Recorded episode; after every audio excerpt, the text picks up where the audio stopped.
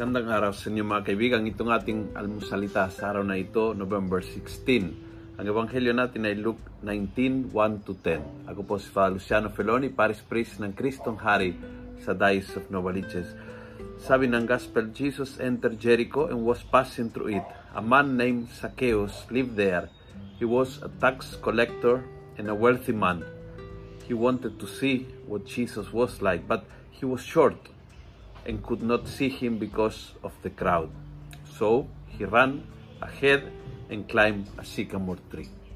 Malinaw kay Sakeo kung anong sagabal para sa kanyang komunikasyon sa Panginoon kahit gusto niyang kahit makita man lamang ang Panginoon. Parang hinahanap ng puso ni Sakeo hanapin at makipag-ugnay kay Jesus kahit alam niya na mayroong several levels, several layers ng sagabal sa kanyang komunikasyon.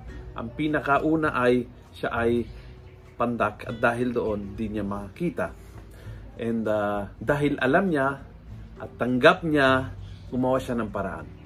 Siyempre yung pangalawa is yung kanyang pagiging makasalanan. At dahil alam niya at tanggap niya, gumawa din si Jesus this time ng paraan.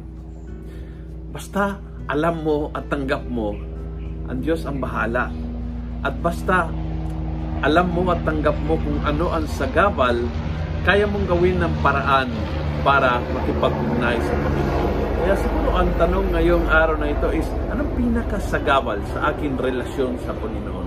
Bakit hindi ako sobrang saya, super saya, apaw ang biyaya ng buhay ko? Kung matukoy mo kung anong problema at tanggap mo, then you are in the road for a big, big blessing in your life. Ang pinakamahalaga is alam mo, tanggap mo, and then you start to work on it and makikita mo aapaw ang biyaya sa iyong buhay. Promise. Kung nagustuhan mo ang video nito, pass it on. Punuin natin ang good news sa social media. Gawin natin viral araw-araw ang salita ng Diyos.